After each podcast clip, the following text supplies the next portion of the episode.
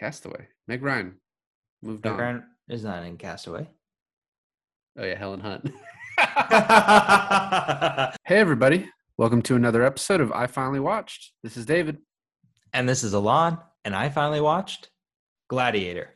So I've probably seen this like 30 to 50 times. Although a lot of times I'll just start when he becomes a slave. You know, just watch the fights really. Uh huh. Like so is you, it you put in 90 to 150 minute uh, hours into watching this? Oh yeah, like when it came out. I mean, it's been it's been it came out in 2000, so this movie's been around for 21 years. But yeah, I watched it a ton. Because this movie's I- three hours long, David. Well, this is the first time that I've watched the. It's two hours and 51 minutes. The version you and I just watched. The theatrical cut is two hours and 35 minutes. Oh, okay. Um, and I'm also very much doubting you were able to do the math correctly. What, three hours times 30 times to, what did you say, 50 times? That's between 90 and 150 hours. Okay, maybe. Boom. You've been mathed. But also, now I'm curious what the difference is between the theatrical cut and the extended cut. Well, I was hoping you hadn't watched the extended because then we could have talked about it. But now since we both, I'll. Uh, I was able to pretty clearly pull it out, like which ones that I had never seen before. Um, like there's some big chunks of scenes, so we can talk about as we go through it. But I love this movie, and I haven't seen it in years. And rewatching it, like you forget how amazing it is. I think like culturally this was obviously such a huge movie like i was talking with some friends the other night about this and you know one of my friends who had not seen it you know was able to rattle off several quotes from this movie um the other friend said uh, i'm sparta which is a misquote from 300 but either way Wait, I'm Sparta? Not this is Sparta, but also the, not i'm spartacus not i'm spartacus I'm either. Spartacus. Yeah, exactly. So it's a don't know. misquote from two different movies. Possibly i don't know what they were going for um but so like i think this movie has like obviously it has that I'm the impact. gladiator. oh my god but i think you kind of forget until you go back to it and just remember like how good this movie was Yeah. i read some like some just like some bylines of some reviews and people said like this didn't have like it, it had an okay rating but a lot of the people were like one in particular said you know this isn't like you know film enough you know it's not like highfalutin enough for like the oscar crowd and it's not you know actiony enough for the action crowd and so it's like just stuck in the middle i was like that's what i appreciate about it they Right. took like an action epic movie and just made it really really well and i think that like the oscars kind of proved that out the amount of money it proved that out and just overall like watching it again even the extended version i think is really really fucking great so I also have to say, um, there's a lot of special effects and CGI work for like 21 years ago still holds up. Like, obviously, you can tell it's CGI. But I mean, uh, honestly, watch a movie today and watch like you know a CGI fest. You can always tell it's CGI. Like I was watching a pretty new Marvel movie. I don't remember which one. Um, I think it was one of the Winter Soldiers or one of the Captain Americas, right? Um, but it was so well done, but it was clearly CGI. So you're gonna know, you know, whether it's it's happening practically or not. The, the point is though, is like unless you're like doing CGI like Parasite, where you're literally like coloring in the background and like some faux buildings far away, which you know I don't think you would notice that. For something like this, with uh, like the Colosseum in this movie, the practical build was about 52 feet high, and then the rest of the build was was CGI. Uh, I if you were to tell me they built an entire Colosseum, i find it hard to believe but then looking at it i totally believe that because it was so well done Yeah, it's really funny to me thinking about. Remember when we talked about the Patriot and how bad the CGI was on the ships when they like walked through Charleston? yeah This was made the same year. Both of these movies were made in 2000. Well, look, I'm actually really glad you talked about the Patriot because this reminded me of the Patriot so so much.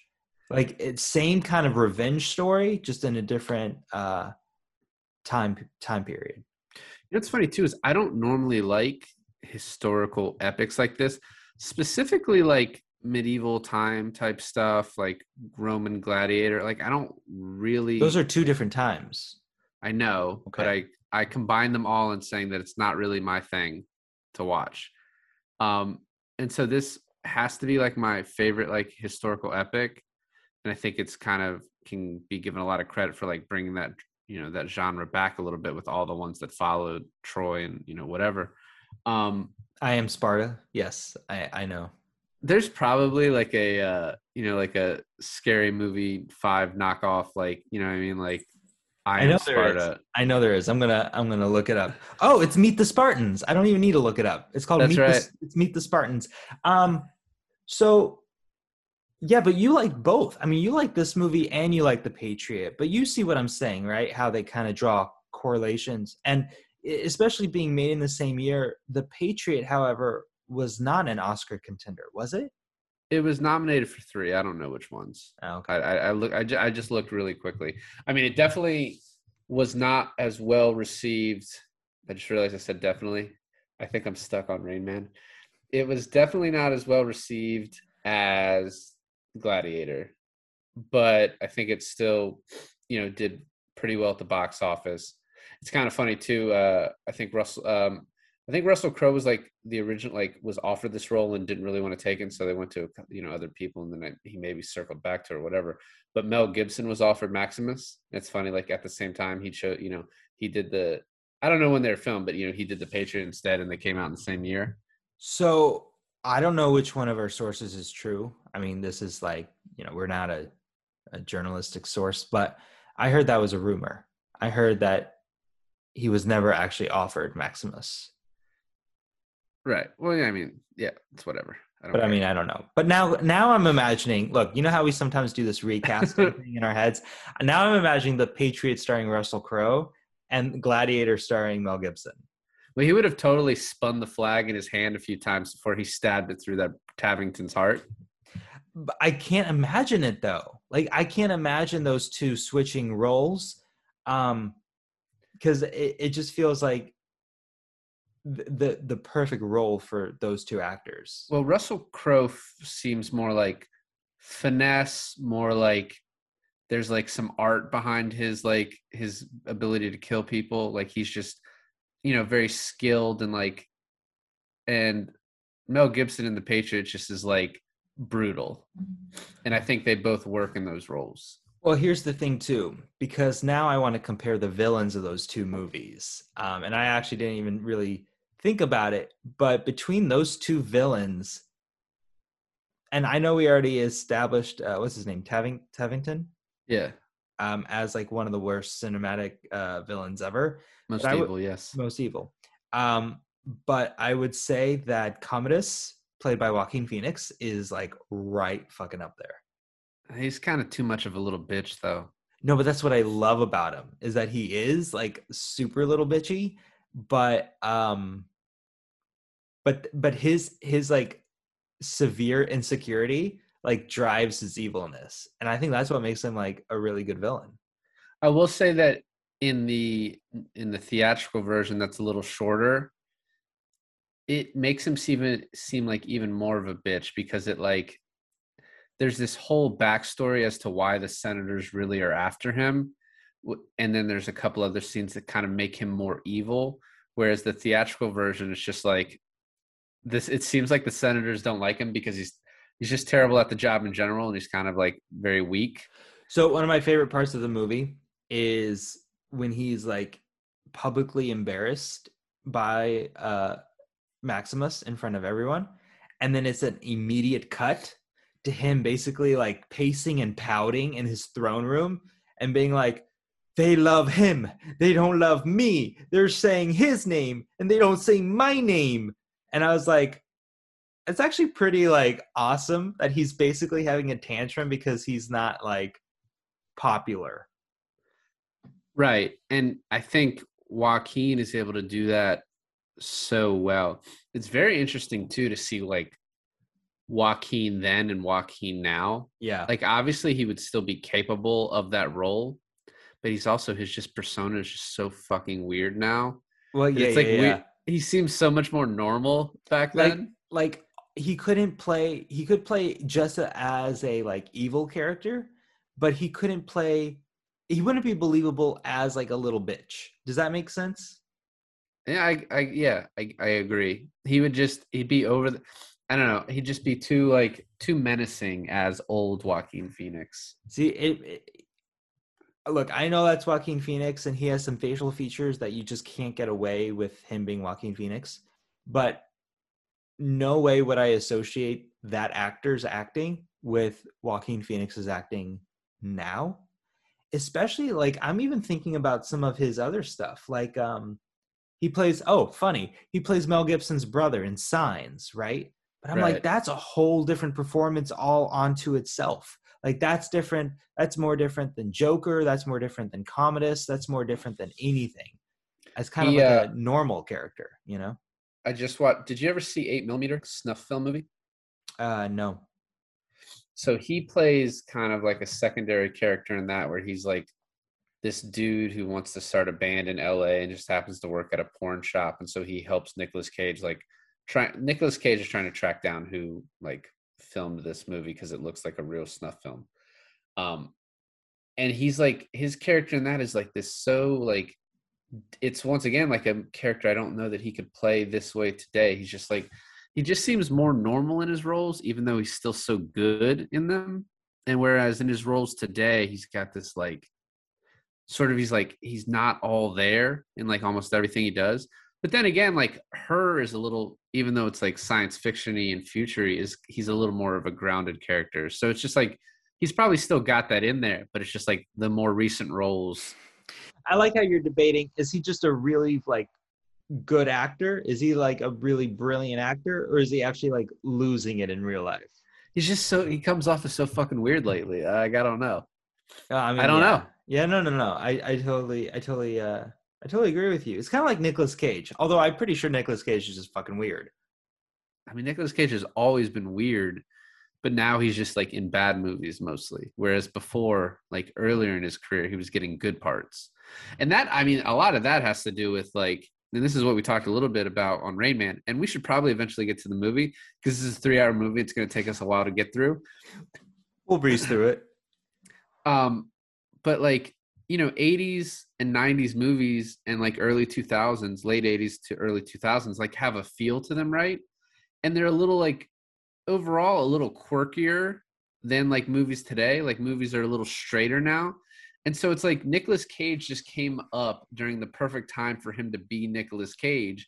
And then as we moved out of that zone, we didn't need John Travolta. We didn't need Nicolas Cage anymore. We need like we don't need people to put their own weird fucking persona on roles. Yeah, but that's kind of sad though, right? Because like, okay, so for example, Joaquin Phoenix on uh, obviously hit it really big with um, Joker, uh, and before that it was her. But there was a lull period for him where he was in these indie movies, but they were really good. Like they were really good indie movies. But same thing happened to Nicolas Cage, right? Like he was in um, Face Off, uh, and then he was in National Treasure, and then he hits a lull. I can't really think. Did he do Lord of War after? Whatever. The point is, is that instead of choosing and being picky about like what indie films he does, I feel like at this point, as long as you throw a paycheck at him, he'll do anything. That's probably because he's in so much debt and he's trying to pay off his five castles in France or whatever Allegedly. allegedly. But uh, you do see like kind of a what do you call it? Not tenacity. Um,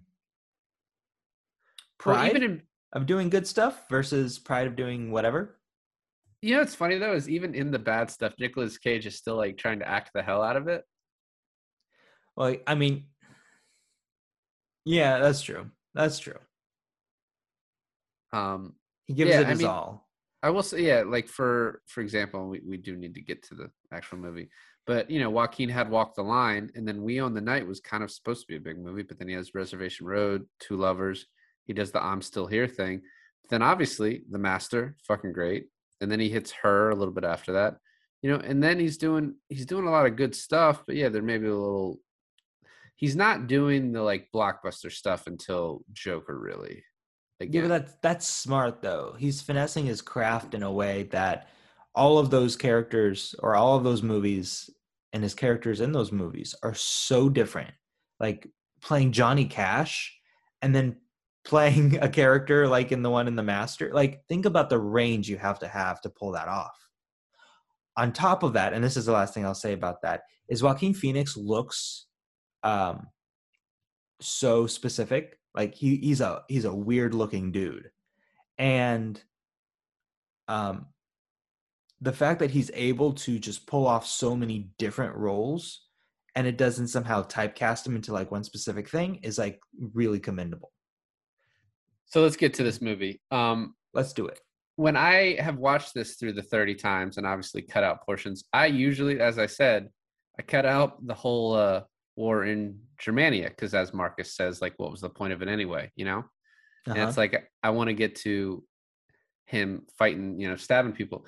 And he stabs the, people in the in the beginning. Yeah. He does. Not it's not as cool. I like the reason I don't like these type of movies is I never think these big battles with like armies on one side or the other charging at each other. I never find it like visually entertaining to me. Yeah, like Lord of the Rings, not visually entertaining at all.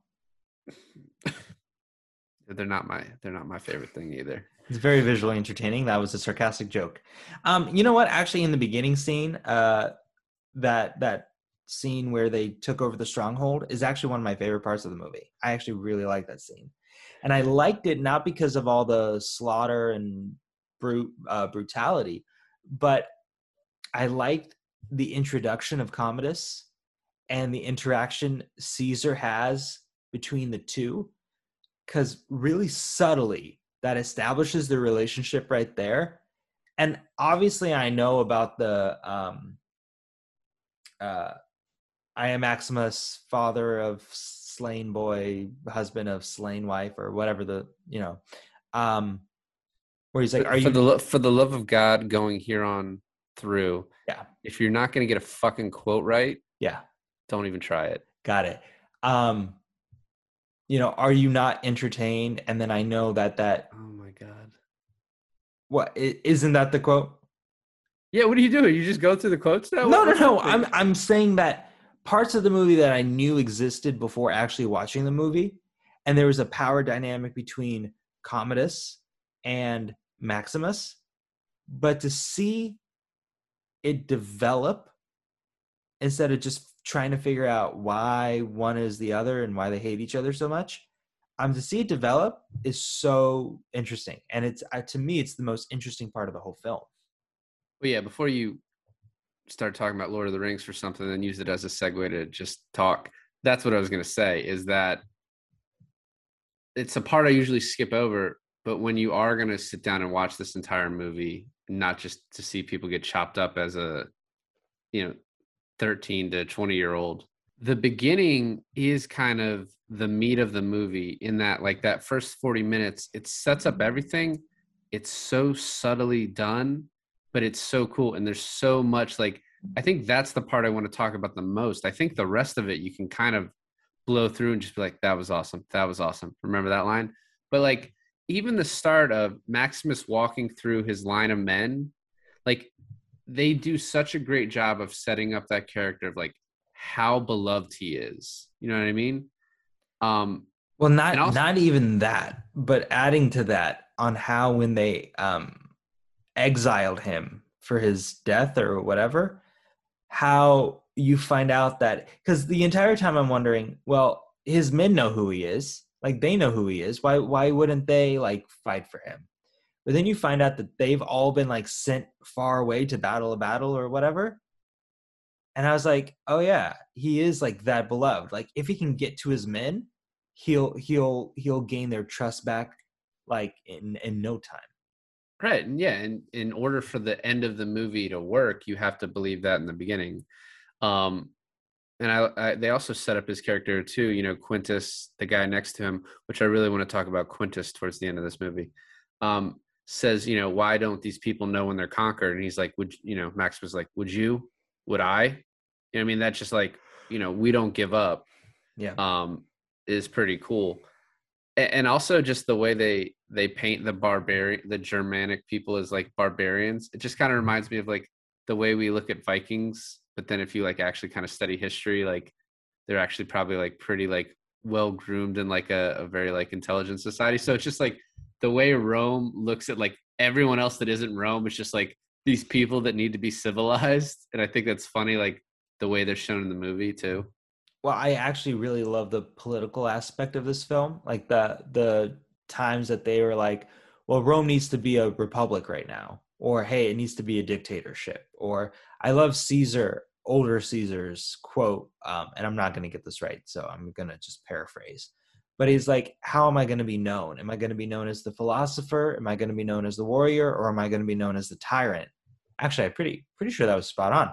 But um i just really like that because uh, unless you understand what kind of like fragile balance Rome is in that point, then it's easier to believe that Commodus being in power for such a short time would basically make Rome as bad or even worse of a you know i'm putting up air quotes but a barbarian barbarian sort of civilization right when actually in real life Commodus like did lead to the fall of Rome, or is at least credited with it, which is kind of funny.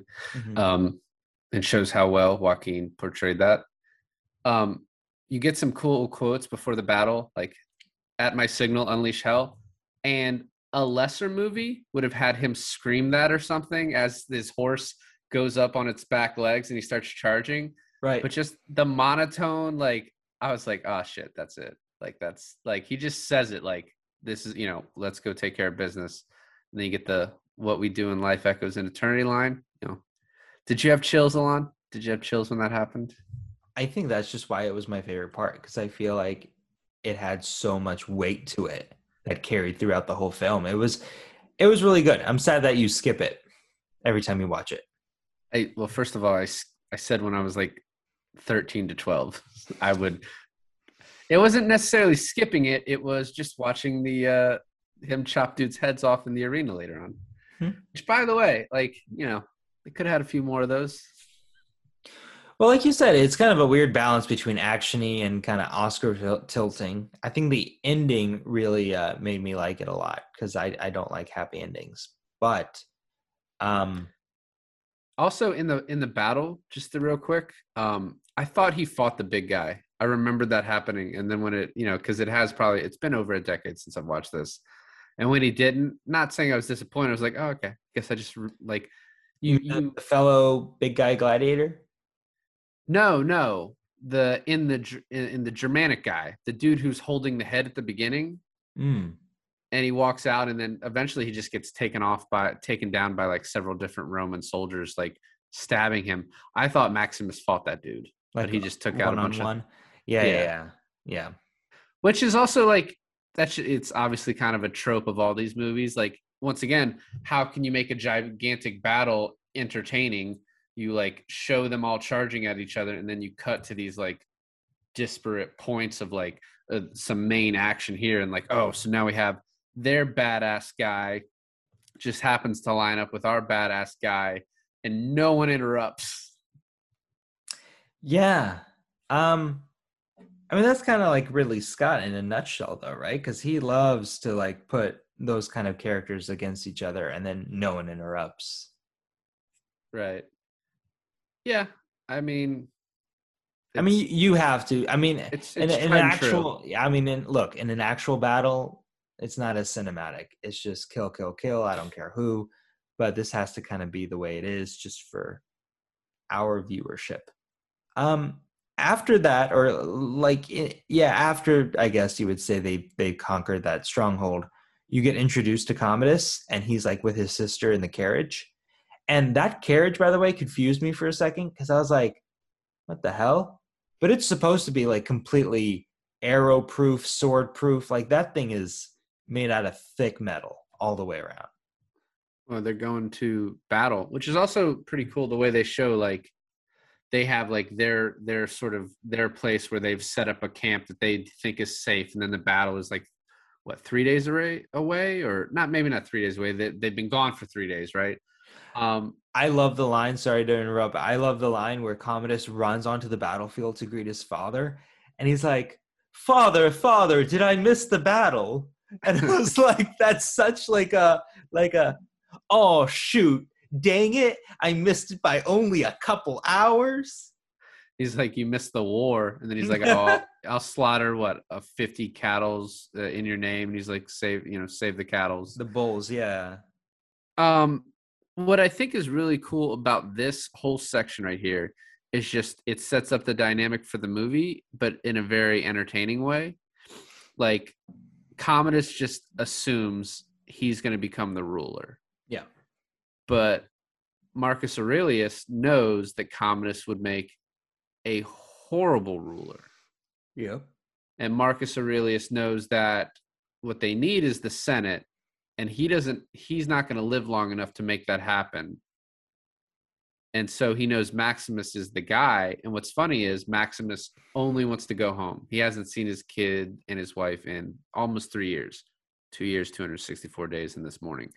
Um and so and in the fact that he doesn't want to lead is what makes him such an ideal ruler in marcus's eyes I mean, and then yeah, you have true. the sister Lucy, Lucia, Lucilla. I don't know how to pronounce it. They like barely say her name in the movie. I don't know that I like. I don't remember it. Which, by the way, Lucia and um, Commodus are actually like an a real brother sister sister duo in ancient Rome. Right, and there was a guy that really killed Commodus, I believe, Narcissus. It was a, it was a it was a coup set up by the sister. Right. Yeah. And so, which is kind of like, fun, sorry, real quick, which is kind of funny because without Maximus, that's kind of how you see everything playing out, anyways, right? So, right. Well, I mean, the whole point of this movie is to add this like fictionalized element to a historical story, historical story, um, to like give it, you know, some extra cinematic cinematography. And so, also with Lucia, I'm gonna just say Connie Nielsen because I don't know how to. Is it Lucilla? Lucilia? Also with the sister. when she, you say Lucilla, I think of like a 50 year old Jewish woman who lives in New York. But like if you say Lucia, Lucia, I think of like a 50 year old Spanish woman that lives in New York.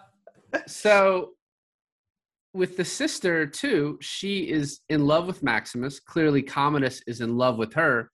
So they just set this up to where Maximus has everything mm-hmm. that Commodus wants, and that, he then he, and what's beautiful is he doesn't even want it. He doesn't want it. He doesn't want any of it. And Commodus is like comes to him like, "Oh, you're my brother." Da da da da da. Maximus couldn't be further like he just doesn't want anything to do with Commodus either because he knows he's such a piece of shit. So what's a beautiful like little line reading is that every word for the first half up till like where he um, confronts Commodus about his father's death, right? Up until that, the only words spoken from Maximus to Commodus is Highness. And it's so interesting, right? Because he's Commodus is referring to him as brother, brother, brother, brother, brother. But clearly, it's like so I hate to use this. You know how much I hate to use this.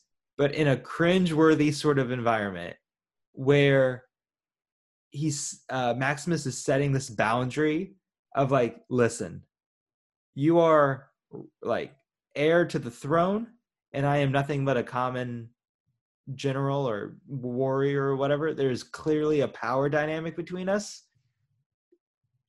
and let's keep it that way and he you know he calls him highness the entire time i thought was really like subtle but clever well and if you'll notice too um towards you know when he has the battles when he introduces himself he turns his back to Commodus. I'm sorry, when they're in the uh, Coliseum, turns his back to Commodus when he's not supposed to. And then when he has the next fight in Commodus, is like, you just won't die. Towards the end, he calls him, you know, he tilts his head slightly and says, you know, highness. And it's kind of this like, I'm not going to refer to you as brother because you're not my brother. I don't like you. I'm not going to call you Caesar. I'm not going to give you the same respect I gave to your to your father and so i'm also going to create this like this distance between us by just giving you this like title of like this is what i call you to to show you respect but to also show you the disrespect that i think you deserve yeah. But but what i was the point i was getting to is maximus has everything that commodus wants. You know commodus comes up to the battle just in time to see all the men cheering for maximus. And so it's just another little sting to him. And the other thing they set up too is like obviously Marcus Aurelius wants Maximus to take over, but no one really knows that. But Maximus is so powerful that he's just this, like there's this party after the war, and the senators are there too. They just showed up. Apparently, there was another carriage carrying them, and it's just like this power dynamic. He's this chess piece that everyone wants to get their hands on because everyone is trying to get their piece of power in Rome. You know, the senators are trying to talk his ear off and like, hey, you need to convince da da da da. Um, and so just all that setup is really cool. Even to uh, I don't know if you noticed this in the sword fighting mm. that um, you have like shirtless Joaquin Phoenix like doing this sword fighting with all of his guys. But it's like this choreographed routine where they're like slowly going through how they're going to hit the swords with them and then they do it really fast. Oh yeah, yeah. And it's just like even that he's not a real swordsman. He's a dude who like practices and they have to tell him how they're going to hit and then it looks really cool did you understand the part where um uh lucius the little boy his nephew was like um doing that with the with the guards or whatever and when he approaches them he's like oh are you pretending to be a legionnaire? Which is basically what he was right? And then he's like no i'm i'm gladiator. And then it's like a really offensive thing right? Because oh maximus is the best the right. spaniard is the best gladiator. Um and i love that. I love that because now even unknowingly he just completely lost the respect that his nephew had for him if he had any. No right. And so then you know first of all marcus has told his daughter that even you know he tells her like hey you're going to need to be there for your brother but doesn't explain why and says like you would make a you know too bad you weren't a man. You would make a great caesar. Um and then we get the scene where he actually explains to commodus that he's not going to be named caesar and the the whining and sniveling is like it's at an 11 for that scene like it's oh, at its oh, almost yeah. highest point but it doesn't it doesn't like immediately get there there's such a slow build up that to, to get there and if i love oh my god i love how caesar's statue is like looming higher and behind him the entire time. You notice that? Uh, like yeah. His father's in front of him, but the statue is looming behind him, and it's like this like thing that he's always try to try to do, but now it's just being like taken away from him. Um, and so then like yeah, and it's almost like he's whining like a little kid who's not getting the toy he wanted on Christmas. Yeah, exactly. It's like you promised me a PlayStation um, and you've never loved me. And so obviously you get the death. Um, what I like right after that is when Commodus comes to him and says, you know, our father has died. It's and it's basically like this loyalty test immediately. And you can tell as soon as he tells him our father has died, Maximus, the, his eyes are just like, I know something's up. Like that this doesn't so, compute. yeah, but what's the big giveaway point when he puts out his hand? He's like, "You, you'll have one chance to take my hand." Oh, and he I mean, knows that his he killed his father. Well, I mean, just the idea that so he knows that he was just told, "I want to make you emperor. I want to make you Caesar, next in line," and so he's like, "All right, very suspicious that my, you know, that he died right after telling me this." because potentially he told you this and you killed him. Right. Um and so I think that's what it was. Just like he it's this level of he doesn't trust Commodus and he never has. Right. Um, I mean, that's what I figured. I didn't know if there was something I I missed, but it was it was subtle. And I mean, this whole movie is is dealt in subtlety. Sometimes. well, and then right after that, uh, the sister slaps him in the face, but then takes the hand. yeah, And it's like Marcus Aurelius had just said, like you would make the best Caesar because she would have, like even over Maximus. So that ability to like let him know how upset he is, but the diplomacy of like I can't fight you right now. I have to right. I have to play the long game. So I'm going to slap you because you killed my father, but then I'm going to kiss the ring because I need to bide my time. Well, I also, yeah, I have a lot of respect for her. Uh, I mean, we'll get to it when we talk about the end. But then I lose a lot of respect for her, but that's a that's for later. Um. So, yeah, a real a real bad tragic thing happens to Maximus at this point. Yeah. Um, Quintus comes and tells him, like, hey, you fucked up. And so uh, we're to take you and uh, we're to take you and kill you. He like he says right in front of him that like, hey, these guys are to ride three days and kill you. And he tells Quintus like, hey, take care of my family. And I just had the thought watching it for this time for the first time forever. If Quintus hadn't said they're going to be killed too, Maximus might have just accepted death. He might have just accepted the circumstances of like, I'm going to die. Because if you think about it, as you said earlier, his whole, like the whole plot of this Yeah. is him getting his revenge. Yeah, you're right. So his whole reason to live was to save his wife and child. He even says to him, like, you know, look after them. And he's like, no, they'll be joining you. Which doesn't make any sense. Like, why wouldn't you just let them live? Well, and that's the whole thing with, well, it makes sense because hmm. Commodus is a complete asshole. But it, Yeah, but doesn't, make, make sense logically. it doesn't make sense that Quintus told him.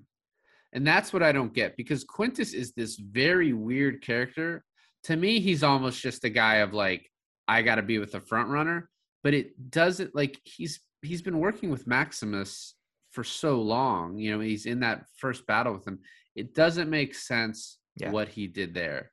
But it does seem like he's always just like, I need to be with the power. Well, I mean, you even see that at the at the end of the of the movie.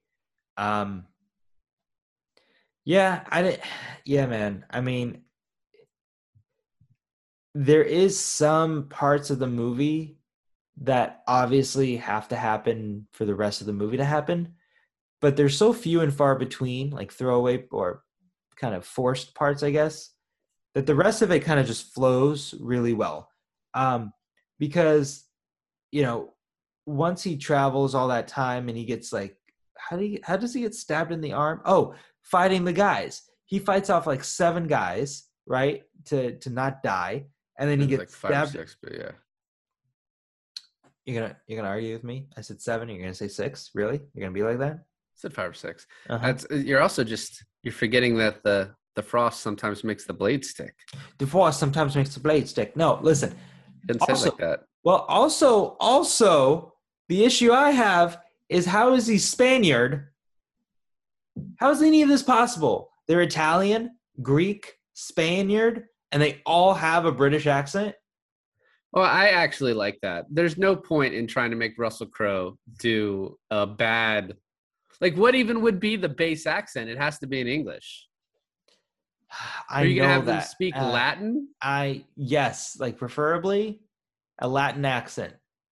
No, I, I was fine with. I, I like. I thought about it and I was like, I that doesn't matter. It's so stupid. Victini correspondence nuance. um, that the scene, the scene where he kills all those dudes as he's about to get stabbed, pretty fucking badass. Yes, Like one of the most underrated badass scenes in the movie. reminds um, me reminds me of um that scene in the Patriot where Mel Gibson tries to get uh, Heath Ledger out of out of the bind in the in the quarry or whatever. Kills the twenty guys. Yeah, yeah. Yeah, no. I think honestly that was more badass. That scene's that seems great. The the next scene is pretty tough. Uh, where you see the kid get run over by the horse, and then yeah. uh, and then Maximus rides for for several days. Every time when he's coming up to his wife, I'm always like, "Oh, this is the snot scene," where it just has like the snot hanging off of like the foot, like after he kisses the feet. And I'm always like, It's very method. Like they really, Oh, he really, went, he really went for it right there. Yeah, yeah, yeah. Um Yeah, so Russell Crowe, uh he he has this way about like crying, right? That it's like really sad, pathetic, but also like the most manliest. It's in, it's like an internalized crying. It's not, yeah. it's not very, it's not very bold and like, it's not very loud. Um, it's, but it's yeah, emotional. It's like filled with emotion, but it's not very It's filled with snot. It's filled with a lot of snot. that too. That too. One one question, real quick, not to move on from the snot. I really don't understand how he got kidnapped out of his own house. Well, I'm guessing that it's like uh they see it, right? It's like completely destroyed and burned down and everything. So they find this like they're probably traveling from one area to the other and they find this like almost dead guy and they're like, "Hey, why not?" Right? Like that's that's kind of what I took it from.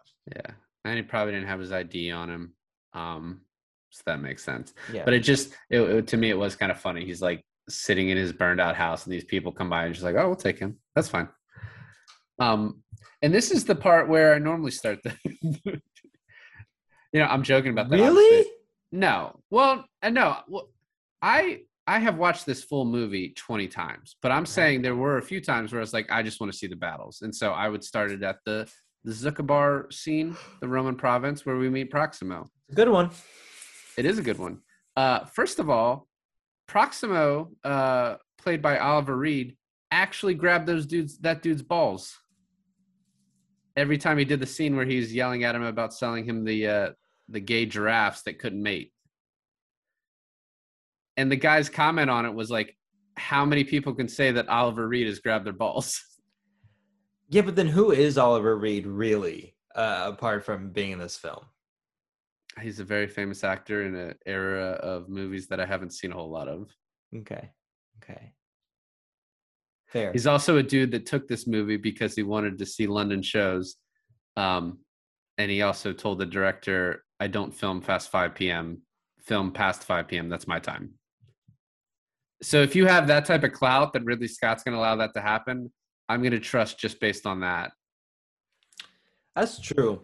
What I really like, and you can really see like attention to detail in this film, is that everyone who works who worked on it, from the actors to the director and the producers, really had a passion for like ancient Roman society.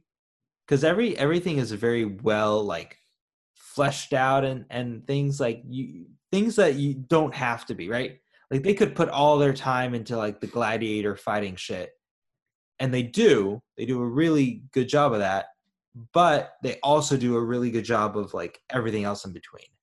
Sadly after and i will admit this after the first scene and bef- the first fighting gladiator scene and before the second fighting gladiator scene um i was watching this movie till like 1 a.m and i fell asleep. Uh so i skipped the whole like trading them for rice sort of thing which then you let me know that that was like only in the extended cut so it's not like i was really missing much either um but going back i also figured i didn't really i also like felt like i didn't really miss much Um, what, what do you mean the trading them for rice? The scene with the senators and the sister? yeah Yeah, I mean we'll get to that when we get to it. I uh it adds a whole nother layer to the movie for me. Um so I appreciated that, but the movie is it was two and a half hours as it was, and I don't think we needed the extra 20 minutes. It like I never felt like I was missing anything. But when I saw it, I was like, oh, that's interesting. Yeah. But I don't think it's necessary. Um did you notice there is a lot of crazy shit going on at Proximo's house? just like a dude being tied up with arrows shot at him. There's just like other dudes being chopped up. Like that shit is crazy. Like if you just oh i at just took it he was like a super rich eccentric dude for sure. But it's just like as you were, you were talking about the attention to detail, the attention to detail and like these just passing shots of stuff going on that you had to set up and block a shot of just this dude getting hit with an arrow for like half a second and then this other guy getting chopped up and this other guy getting stabbed with the sword and then these other guys being hung by their neck like like so much carnage going on. It was it was just crazy to see, like when you really paid attention to it. Yeah. Um, I don't know where this kind of falls into play. Let me think about this. Oh, it happens after that first fight in the Coliseum. All right, so we'll get to that. I'll get to that when we get to that. Um, but he's honestly one of my favorite characters. Proximo. Oh, absolutely. Yeah, he's great. Um, yeah, which is that's that's who the fuck Oliver Reed is. Gotcha. like I think he just adds so much to that role. Um, and you can tell like he's obviously great at what he does. The one thing before we get to the first fight, the scene where uh, Maximus is scratching off his tattoo, and you have the dude who's like a poet or whatever talking about like I shouldn't be here. Scribe. Yeah, scribe, whatever. That scene's that's an extra scene.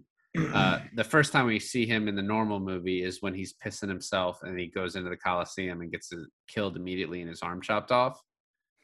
So that's just an extra Right. scene to, I guess, like let you know who this guy is and like you know ahead of time he's gonna die.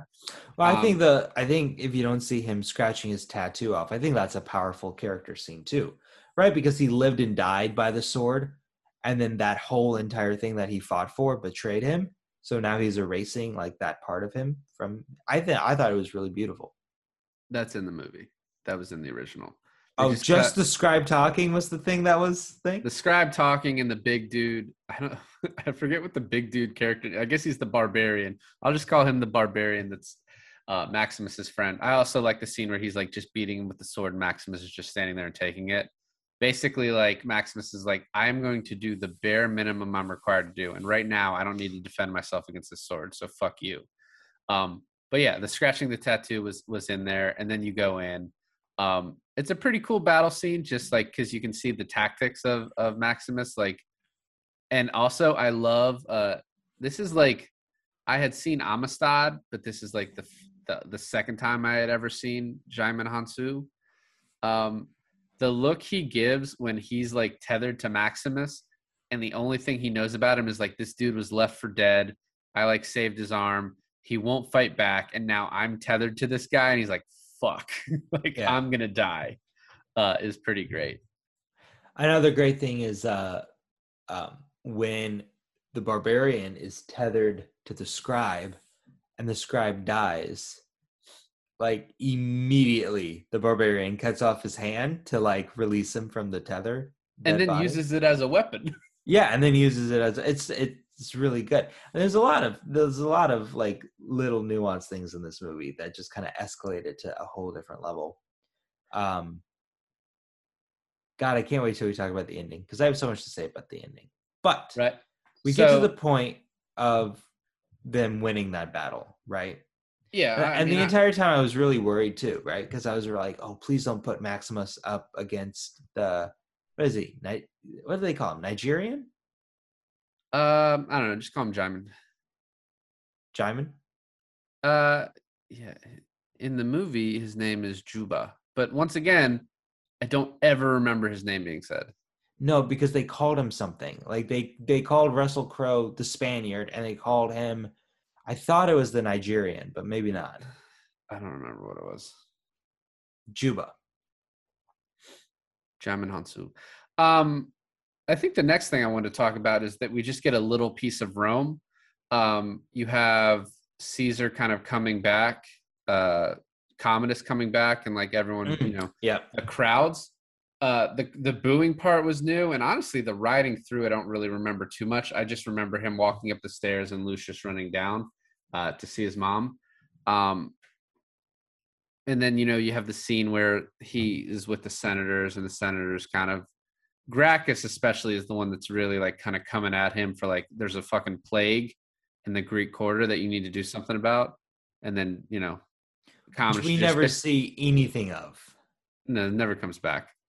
Um, Commodus basically just tells him to back the fuck up that I'm Caesar, uh, and then later on is whining to his sister that uh, that they're being mean to me and they won't leave me alone. So I'm Um, sure I knew this, like growing up and learning about ancient Rome.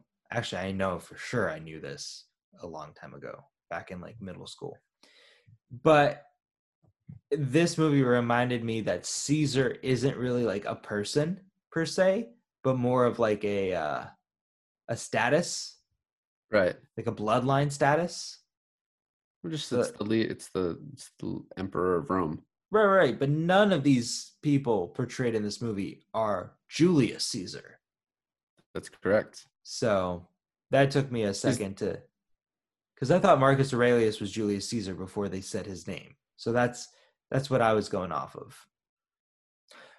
Also, also, real quick, and I'm just gonna kind of fit this in here, is that Jude Law auditioned for a role in this film, and young Jude Law is like would be a perfect like Roman warrior looking type of guy.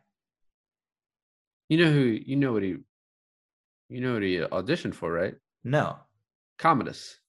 Oh, he, oh, I thought it was Maximus. No, it's Commodus. He would have been great as I mean, I love Joaquin, so I don't want to replace him, but Jude Law would have been great as like a, another choice. He would have, yeah. Did you ever see the Guy Ritchie uh King Arthur movie Oh, with Charlie Hunnam as King Arthur and then Jude Law as like the king? oh, the new one that came out like like four years ago, three, Yeah. four years ago. No, I never. I wanted to see it, but I heard it was really bad, so I never saw it.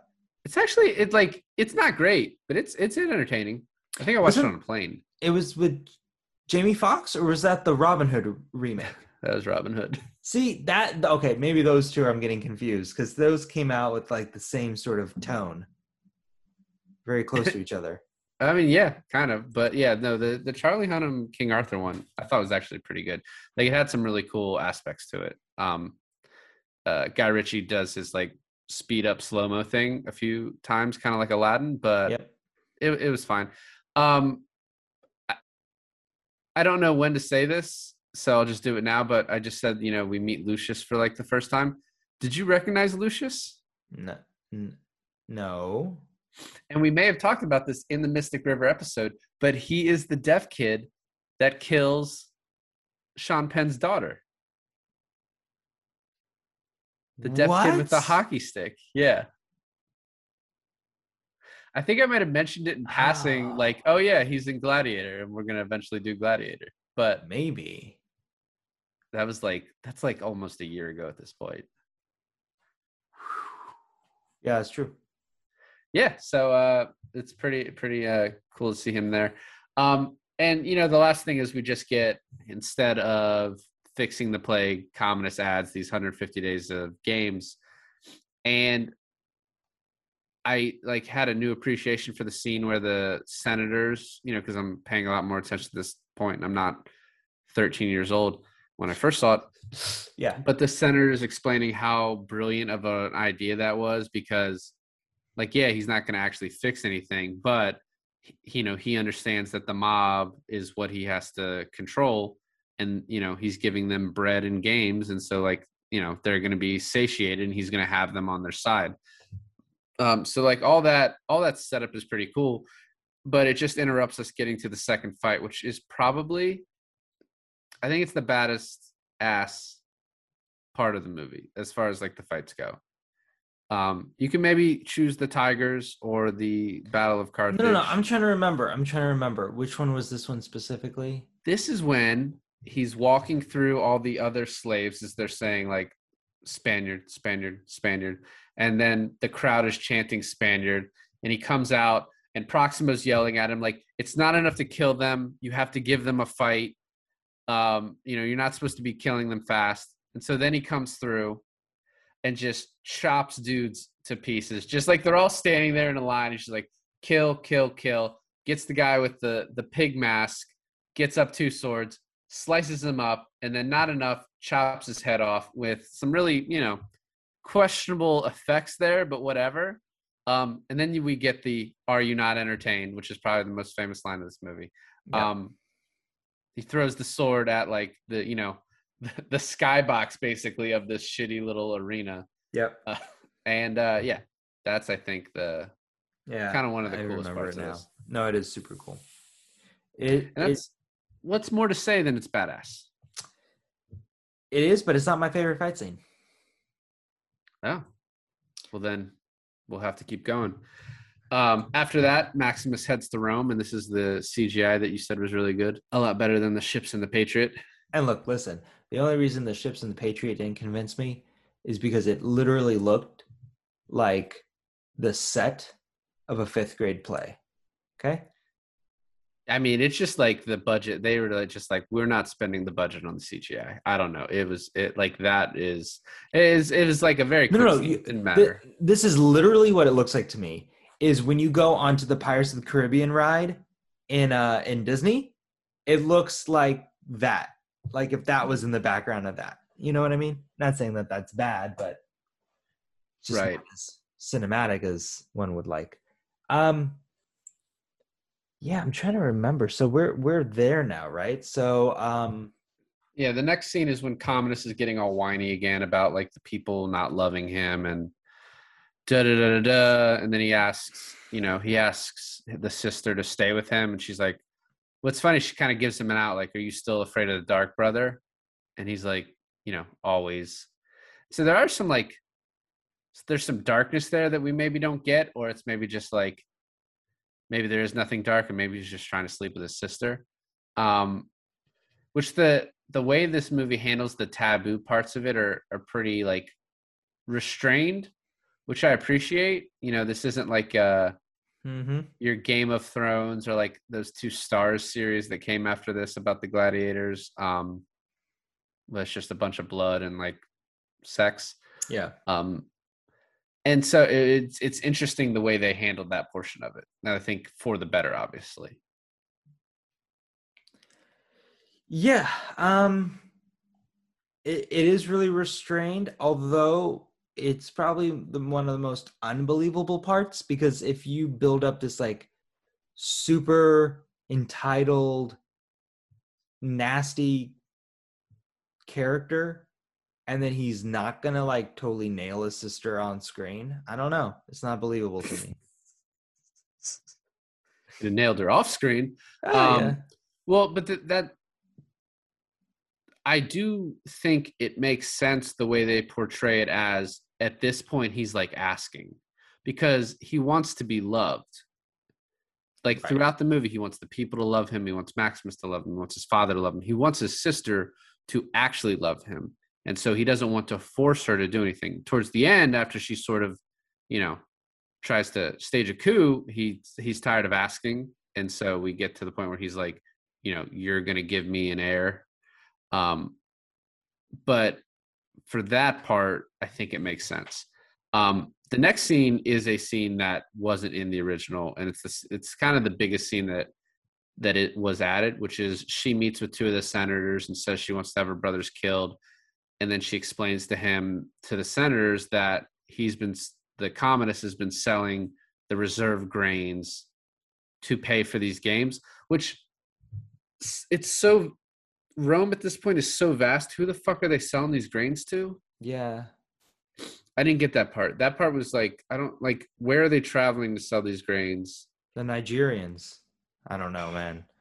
Because at that point, they took up most of Europe, half of the Middle East, or no, most of the Middle East, half of Asia, and it wasn't half of it wasn't half of Asia. okay, like like a, a sliver of Asia, and then the the Northern Africa. Like they've gained control. Like the Egyptians, may I don't I don't I don't know. No, because Cleopatra was before that. I don't know, man. It's not important It's the Because- Asians. because what happens next is the Battle of Carthage. Now we've entered my favorite battle. It's a pretty good one. I I really like how upset Proximo gets about it with that the the dude who does the announcing for the fights for the battles. Um, especially uh, a special shout out for that dude's eyebrows. We are yes, very special shout out for his eyebrows. We are missing a line that Proximo had, and this was kind of way back at the first fight, but I thought it was such a beautiful line, so funny. Uh, established definitely established why he's my favorite character in the whole thing. Is when he's like, "I would never bet against my own men," and then the guy's like, "Well, what about two thousand? And then he's like, "Okay, yes, That's also a director's cut. really." Yeah, I didn't write that part down because it's so tiny, but yeah, that wasn't in the original. It's a good and one. uh, It's a good one. Proximo's a little more subtle than you because he doesn't say yes. He just stares at the guy until like the camera pans away. Yeah, see, I couldn't remember what happened, but now that makes sense because nothing happened. Um, yeah. So Proximo basically says, "Well, I want double." The guy's like, uh, "You can suck it or you can leave because you're not getting double, and all your guys are gonna die. So just deal with it." Um, Lucius meets the Spaniard because I guess he's heard great things, um, all the way from this far off Roman It was, a, province. it was a cute scene. I really like that scene. No, yeah, it is cute. And then until the end when he finds out who he is and he's like, oh, fuck. And what's funny is we hear the father's name, and I still don't know when we heard the sister's name in this movie. And we certainly don't think heard Djimon's name, but I digress. What did you like most about the Battle of Carthage? Well, I mean the the reveal, right? Like, or are you just talking about like the actual fighting? You can get, I mean, you can get to whatever you want to get to. This is your time. Yeah, I I just I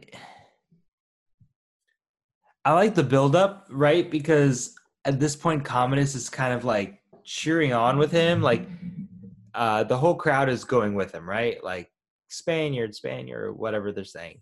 And then the the B roll of Joaquin during this with the like the sticking his tongue out with the blood and then the woo when like uh Maximus is twirling the sword like that's like probably my favorite part of the fight. yeah, that's that's good. And he's just totally with him, right? Like he's supporting him. He's like, "Oh, the crowd is supporting him. I'm supporting him. Everyone's having a good time." And then for him to go out on the field and and this is his shot, right?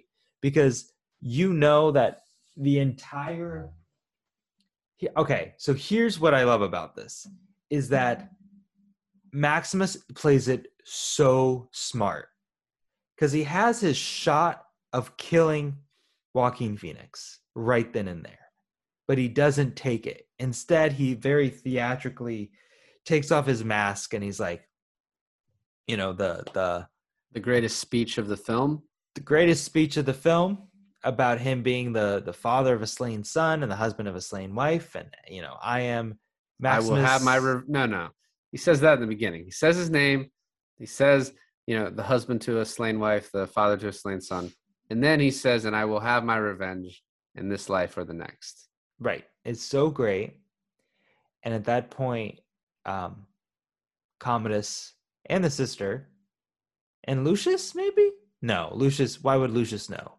But um, Well, he heard the words, so he does know something's up. I guess. I mean, Lucius kind of plays it stupid the whole movie, but um, most importantly, Commodus knows. And when he knows, he's like, oh, I'm going to have him killed right now. But Maximus knows he's safe because he has the power of the crowd. And he also knows that Commodus has the insecurity of the crowd. So when he is like the merciful, right? When he doesn't kill the guy, he's like the merciful. That like he's like, I can't, I can't kill the merciful. Even the other guy was like, just kill him, just kill him right now. He's like, you don't understand because uh, he can't, or he's gonna Well, be he, the. he wasn't the merciful yet. He was just loved by the crowd. I mean, really, I think it was kind of unlucky. Like Maximus puts the mask on, right?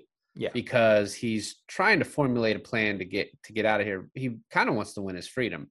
So he doesn't first he doesn't think that Commodus would come to this, you know, to the gladiator fight. So then once he sees Lucius there and he's like, My uncle makes me watch all the fights, he puts on the mask. Then he's sort of unlucky that Commodus decides to come down there, but he's like, All right, well now I'll just kill him right here, and this will be the end of it, you know, stab him. Um, but Lucius comes out, the- which is even un- more unlucky. Well, see, I didn't. Okay, look, I see, I totally see the the motivation of Lucius coming out and and being like this, but here's where all that unluckiness gets extremely lucky, and I, I'm actually curious if you're going to agree with me on this. But what if it's not just enough to kill him? Because anyone can kill anyone, right? But now it's to take that status away and to embarrass him, then kill him, and that's his chance, right? Like he's gonna build up this reputation, he's gonna get back everything, and then he's gonna make a fool of Commodus. And only then, when he makes Commodus lose the respect of his people, that's when he's gonna kill him. And I thought that was like kind of a beautiful ending to it. Like that was the proper revenge. Yeah, but I mean, he picked up the arrow because he was going to kill him right then. Because it's like, how many chances is he going to have? I'll stab this dude in the neck right here. Yeah. Um, and I mean, yeah, as you said, Commodus can't kill him because the crowd is the thing that Commodus needs. And if he kills this dude that is so well beloved, you know, he doesn't know how the crowd's going to react from there. Maybe they'll start to realize that their grain's going away and get really mad. Um, Did you notice that the um, or for me, I felt like the the line in this life or the next, um, reminded me of the the scene in Seven Psychopaths where he like cut kills himself and then he witnesses him killing himself too. It reminded me. Well, obviously this came first, but the, I think there's a line in the town that's very similar. Like, I'll see you on this side or the other. I've never seen the town I'm sorry, what? with Ben Affleck and the bank robbery. I've never seen the town. Oh my god. Well, All I, I know feel- is that all I know is that Ben Affleck plays a nun, but that that's pretty much as far as I go. I mean, it's he plays a nun for a very short amount of time. It's a good part. I, I know. Um, I feel very similar to Joaquin Phoenix. Then you know, it vexes me. I'm terribly vexed, which is also one of my favorite lines too. Mhm. Joaquin's line of "It vexes me." Yes. Um, I'm terribly vexed. Just the the reading of it, the way he repeats it. Um, It's like it's like have you ever been at a gas station and you learn the word of the day? Like they have a little uh the little thing as the word of the day. It's like use this in your everyday speech. And he's like he just learned what vex means, so now he's like overly using it. yes, I know exactly. That's a very good point. Oh the next scene the next scene they added which this scene i really don't appreciate is the uh, don't think works in the movie is the killing of the two guys who he thinks lied to him about maximus still being alive Okay. So this is the part where I wanted to talk to you is um the accuracy of the arrow shots in this whole movie is amazing. right I mean, especially in that scene like well it's funny they show all the guys like sweating as they're gonna shoot it like what if i miss and hit like just hit the caesar yeah. Yeah, but um I thought it was going to actually play out a little differently because they um there's some hesitant, right? Like uh what's his name? The guy quintus Quintus. Uh, Quintus hesitates, and uh, Commodus sees that and then commands him to basically give the command to pull the trigger, right? But he's he he positions him in such a way that I was like, "Oh shit! Is he going to give the command and like the arrows are going to kill both those guys and him?"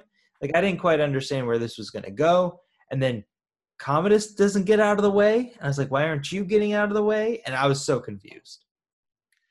Yeah, I mean it's why they cut the scene. It I don't think it works. Um the whole point of it is to show like it's it's kind of a to show Quintus um and like how far he's going. But the thing is is like the rest of the movie doesn't really that's why I was like when I kind of forgot like how I felt about the characters, I was like, I kind of remember he, him being a good guy. And he sort of does have this little bit of redemption in the end, but you can say that's sort of just opportunistic like thinking.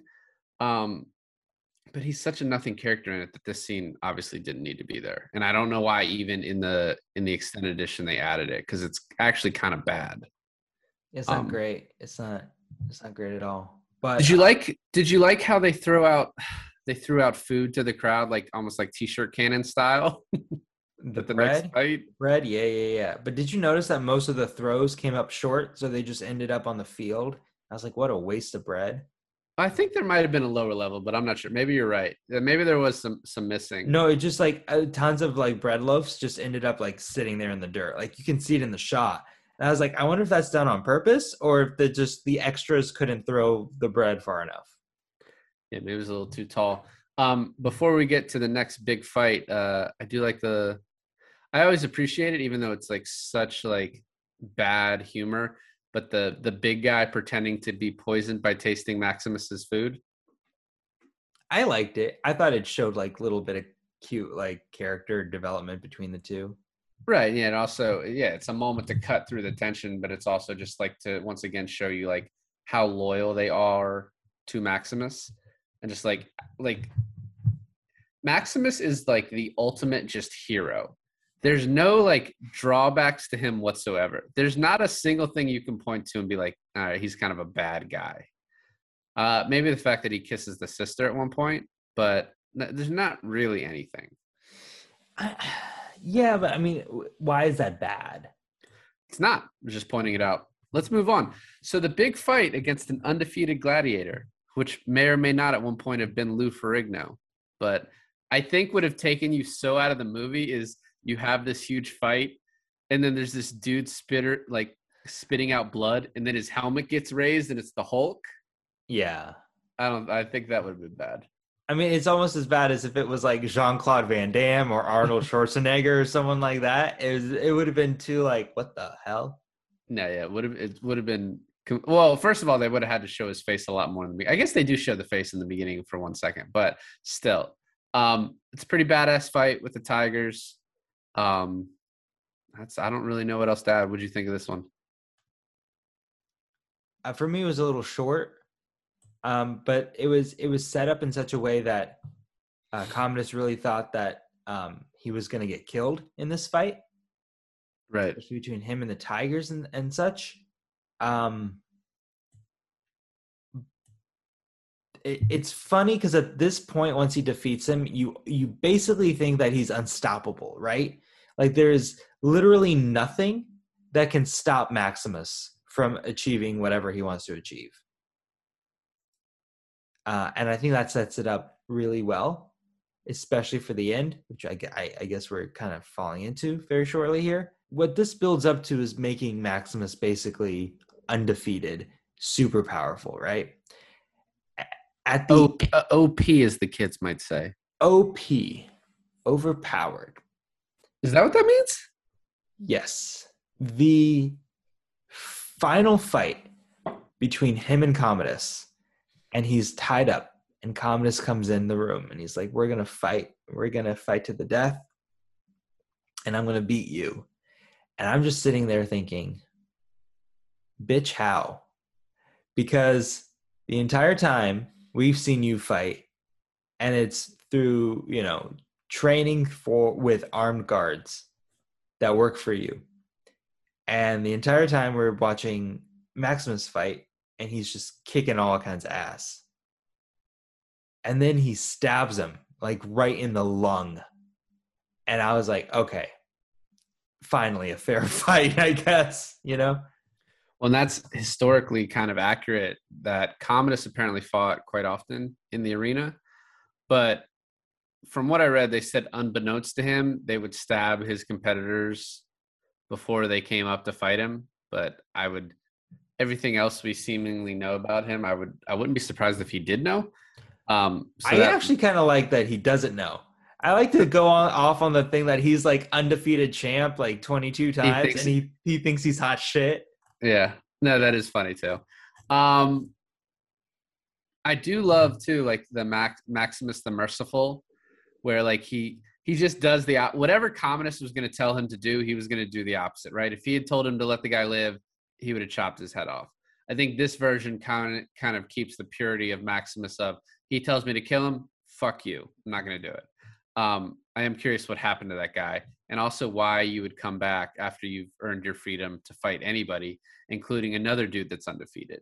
Um, there must have been a huge payday. Uh, yeah. Well, also, now I'm thinking if he did tell him to let him live and he does kill him, is it the same movie, but instead of Maximus the Merciful, it's like Maximus the. It has to be alliterative.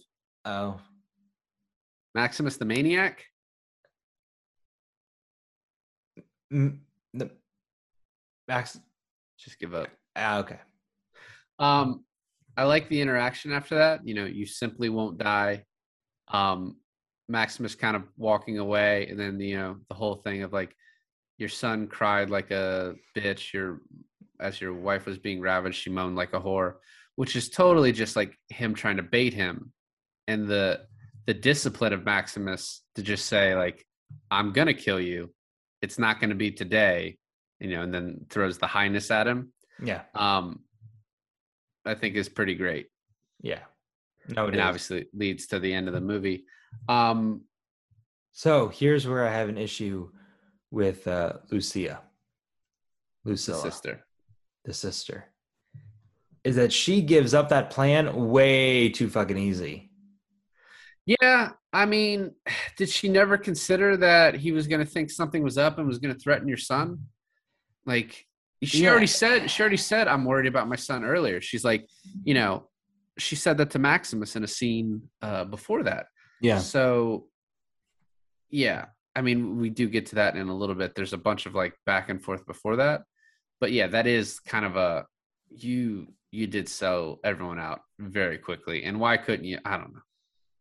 Yep. I kind of lost respect for her there, uh, just because I felt like either she could have taken the precautions to avoid something like this, or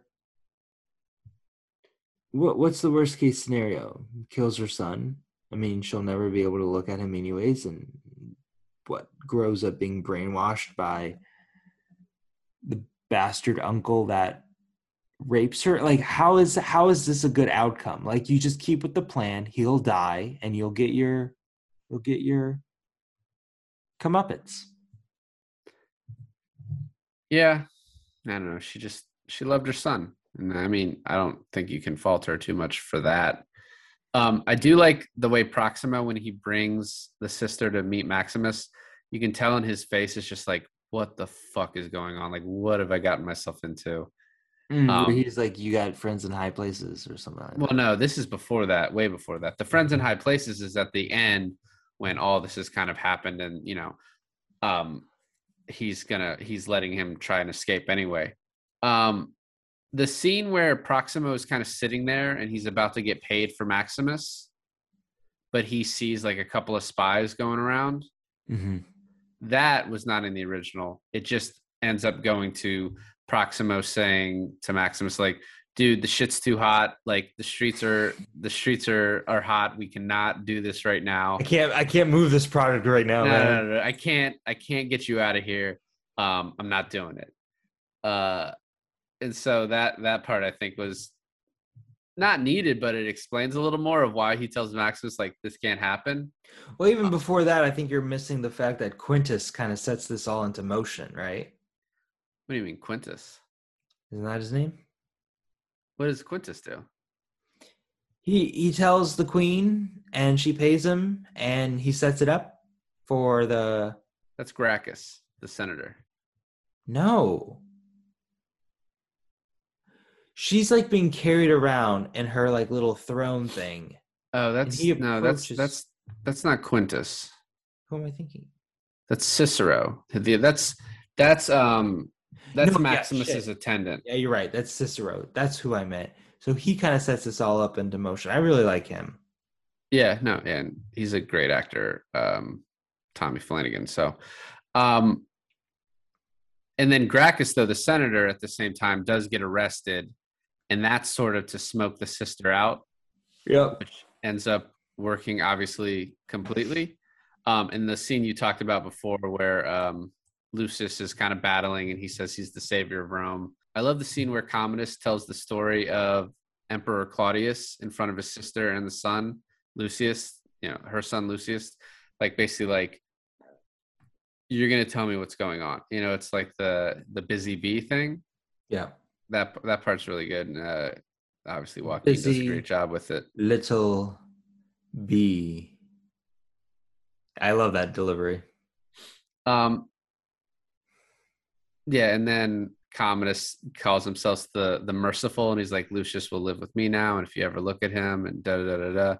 Uh, apparently, the "Am I not merciful?" when he like screamed it at his sister was was ad libbed, and so her reaction of being freaked out was like just actual like, "Oh shit, I wasn't expecting that."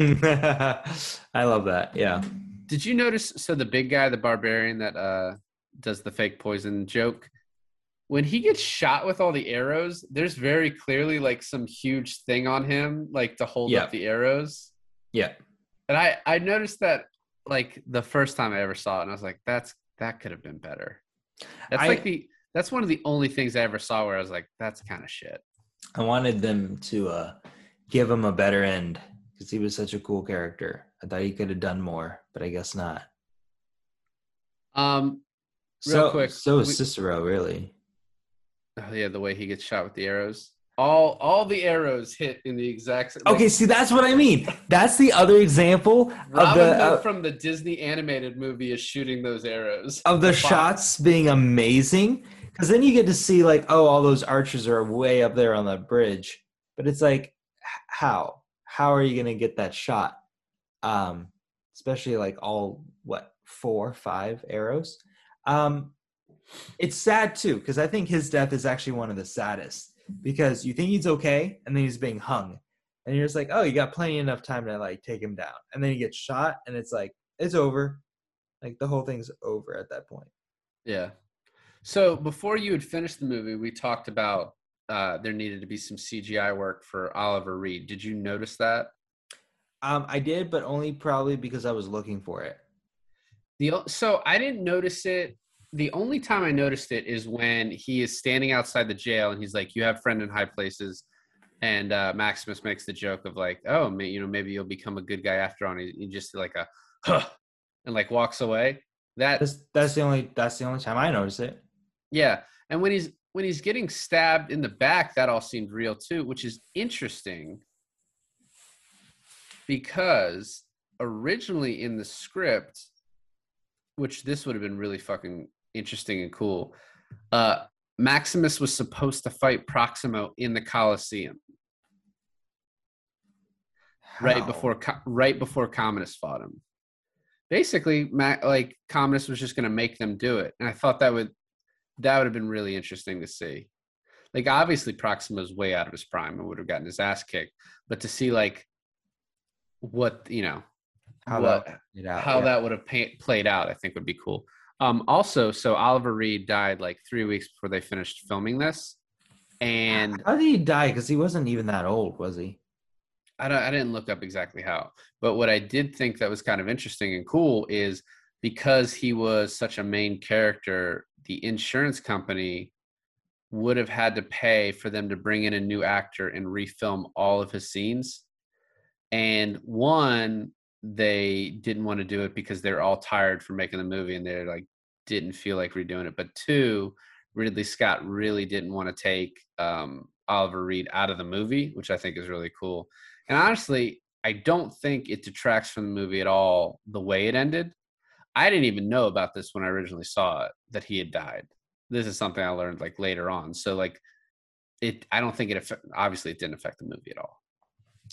Yeah, and the way they killed him by stabbing him in the back is like in silhouette from behind. So it probably was even an extra that did that scene, you know? Right. Well, and the other thing too is like they actually shot this in chronological order, so it makes sense that his like last scene Was his death scene. Li- yeah. like yeah like that was like the stuff they didn't get for him um There's a shot So- of his face being like praying or whatever, and that looked that looked real. That didn't look CGI. But no yeah it didn't at all so that that that part's kind of like you know was that was that just some other shot that they did and then it, it ended up working out which is would be cool obviously and it's it That was my really cool thought. that he just got to stay in the movie um so next we get to the the final bit. Um the part where quintus says to him like i'm a soldier i obey um that wasn't i don't think in the original where he says that. I think he just like i don't think he has a line there. Um and it i think it does change his character a little bit not that it matters but it's like i think it, it just makes you dislike him more. And obviously the the scene where he has those two guys killed because the caesar's like you know you have to order it also does that i think maybe the original leaves it more ambiguous but if you really think about it he's he's just not a good guy because Well, he is I mean, I didn't like him. I never liked him. He can go to hell. Um, but in the theatrical cut, you you like him? Like you're supposed to like him? I think he's just. I just think it's a more ambiguous character. I that that's that's my only thought. Okay. Um, I do like the the the scene where Commodus comes up to him, and you know is like, oh, you know, we're gonna fight, and Maximus just laughs at him like, "You're gonna fight me?" like sweet. Like this is what I've been. this is what I'm here for. Like Yeah, I mean, just give it to me. Honestly, my thoughts exactly. Because I was like, "Oh, you're done, son." Like, Well, he even says you would fight me, and then Commodus is like, "Why not? You think I'm afraid?" And I love the "You've been afraid your whole life." Yep, that was also pretty great. It was also weird after he stabs him. There's this weird slow slow mo as he smiles and says, "Smile for me, brother." Like, did you notice just weird slow mo out of nowhere? No, I didn't notice that. It's it's a weird shot. Um, and before we get to the fight, Lucius like staring at his mother, like as she won't look at him because she's not allowed to look at him. I thought was a nice like little touch because Lucius is like, "What is going on here? Like, why will my mom not look at me?" Yeah, I noticed that too. I like that. Um, I liked how Commodus was completely dressed in white. I thought that was really symbolic. Um, yeah, I just I like that. Yeah, the the last fight's pretty cool. Um, it's it's also very quick. A lot of the fights are very quick. I don't. They're they're they're all still cool, um, but they they are quick, and Quick the and ending cool. the ending to me is satisfying. Them both dying because, as we said, like Maximus has finished his journey. This is what he was going for. He got his revenge, and like he doesn't want a life outside of you know his wife and child, and so like he wants to meet them in the in the afterlife. I mean, what's he supposed to do? Open up a pizzeria next to the fucking Coliseum? or the or the Vatican, I guess, eventually. Yeah, I don't know. But here's the thing, right? Is that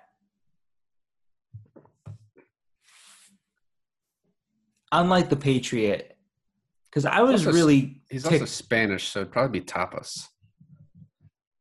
but it's Italy. Okay, listen.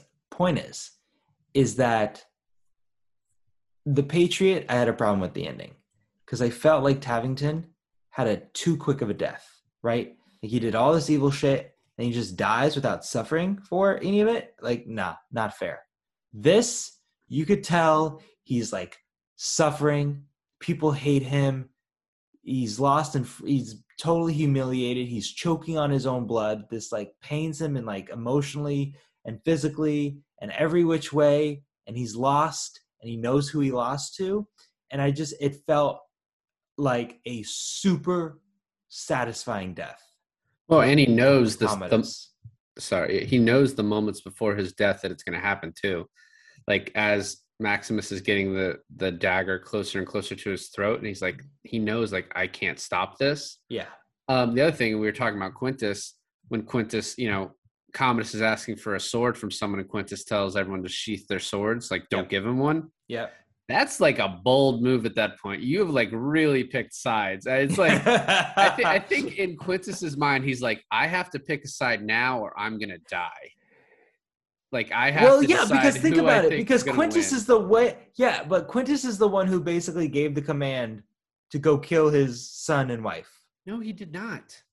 No, but he told him. He said, He told him it was going to happen, but Quintus doesn't. Quintus doesn't call shots. "No, I know." But, he says he's a soldier. oh my god! But what I'm saying is that if he didn't call who who he wanted to pick the sides on right then and there, he was probably afraid of like, "Oh shit! If Maximus wins, Maximus is gonna have me killed."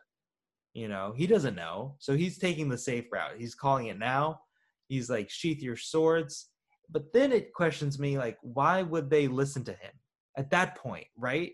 Like, I understand that it's his, it's their commander, but like, if you wanted to easily be like the guy in the in Caesar's favor, you give him your sword. Uh, yeah, but maybe they can all see the writing on the wall too. It's all these calculations of like, who do I think is going to win? Because if I make the wrong move here, I'm going to die. Um, because as soon as he says sheath those swords, if Commodus lives, Quintus is dead. Um, and I think you know what's interesting too is all these extended scenes sort of outline like I never knew those guys were called like the Praetorians Mm-hmm. they were just these unnamed outfit of people in like all black that like followed Quintus's lead and like circled the gladiators. Um, I'm so pretty getting sure they were named in the movie. they are in this version. You haven't seen the theatrical. How are you going to tell me what Oh, happened whoa, in that? whoa, Okay, sorry, sorry, sorry. Yes. Um, I oh honorably right because uh Quintus is like sheath your swords. So at that point, Maximus has a sword and Commodus doesn't. But then as soon as Maximus th- throws down his sword, I'm thinking Quintus is thinking like, "Oh shit! What? Wait! What? No! What are you doing? Like, hey, I had too much invested in you." He's like, I just I just bet all of my money on you. You just shit the bed on me right here. and then he and then Commodus pulls out that little dagger that's like hidden in his in his uh what what is that called? Your Armor. armor is is the name for it. But yeah, he pulls out like a little dagger, and then Quintus is the only other person who knows that Maximus has been stabbed. So he's like, "It's over. It's over for me. It's over for him. It's over for all of us." And the only saving grace is that because Commodus is such a little weak bitch, that's why he lost. Well, also Maximus, as we've described, even with a, a wound, a fatal wound, is OP. Yeah, yeah. No, it's Um, awesome. It's awesome. I mean, it's it's it's so much better than the Patriots ending. I'm sorry, but it's pretty sweet. Big fan of this movie. And I know you got mad at me for not getting choked up in Rain Man, but when uh, Gracchus is like, "Who will help me lift this man?" and like twenty dudes like walked up to want to lift him, I, there's a little something in my throat. No, no, no. I'll tell you when there's a little something in my throat. There's something that, that my eyes got a little teary when uh when he's in the afterlife and the, his son is running down the thing screaming "Papa, Papa," and I was like, oh, it's got me there. I know, and it, you know, it keeps flashing back. I think it's one of the most famous shots in the whole film. Is his hand running through the the wheat fields? Right. Um, what I did want to talk to you about the use of color correction whenever he goes into his like mind's eye, his like ideal life, like between the sky and the clouds moving real fast and that purple tint to everything. What did you think about that? Like, what was your whole thought about that from the It's- 20 times you've seen it? It's obviously just to differentiate it. I thought it was cool. Yeah, you Um, like I yeah, I like that it's just like just a you know, they could have just gone with sepia, like the way the beginning was shot. that's true. I thought it was a good use of sepia. They could have done it with that too. But I think this worked a lot better because it's not too jarring, but it's obviously different enough where you know, okay. Um, it's one of those things where it's like your audience is stupid, so you got to let them know what's happening right now. Well, see, that's the thing too. I think it it really worked probably back in 2000. Um, now it comes off. I mean, just taking the consideration that this is the first time I'm seeing it, right? But it comes off as a little cheesy. But I totally understand where you kind of have to separate. It's almost like a different world, right? Because they they deal with a lot of um, mythology in their religion, right? So I I kind of picked it up from that. I liked it, but I thought it it's one of the things that didn't age as well as the rest of the movie, in my opinion. Right. Well, we're seeing how much like how glowingly we talked about this for what over 90 minutes at this point. Like Probably. we can take that one little bit and the added scene where he makes Quintus Quintus shoot those guys with arrows and the way like Joaquin's face was lit in that scene was also just like I don't know what was up. That's just the worst scene of the movie. Does not. Oh, the sense. arrow scene. Yeah, yeah, yeah. It was it was Um, bad. But hey, you know what? You're gonna not always hit hit the target, right? Well, they do, but not always will the will the filmmaker. with arrows. Yeah, they do with arrows, hundred percent. Well, I mean, look, I I totally see like this is a beloved film. Um, let's talk a little bit about the Oscars of that year too. What what other movies were like up for nom nomination Best Picture? Gladiator won five Oscars. Wow. It won Best Picture um, over Chocolat, Crouching Tiger, Hidden Dragon, Erin Brockovich, and Traffic. Oh shit, those are like some pretty high tier movies. Yeah, but I mean, I think Gladiator is far and above.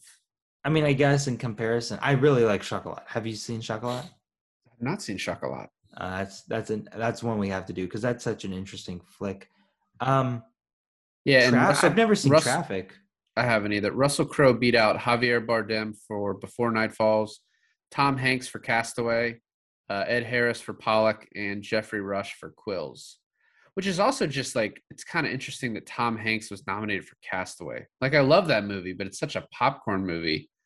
And I guess the idea that he just carries like That entire 80% of movie the- all by 80 himself. Yeah. there's some scenes before and after he he goes to the island, but yeah. And also like Meg Ryan, like I know it was years, but you're already remarried and have like kid like What are you talking about? Castaway. Meg Ryan moved Meg on. Ryan is not in Castaway. Oh yeah, Helen Hunt. You're thinking of like every other Tom Hanks movie with Meg Ryan. well, thanks for listening to another episode of I Finally Watched. This is David.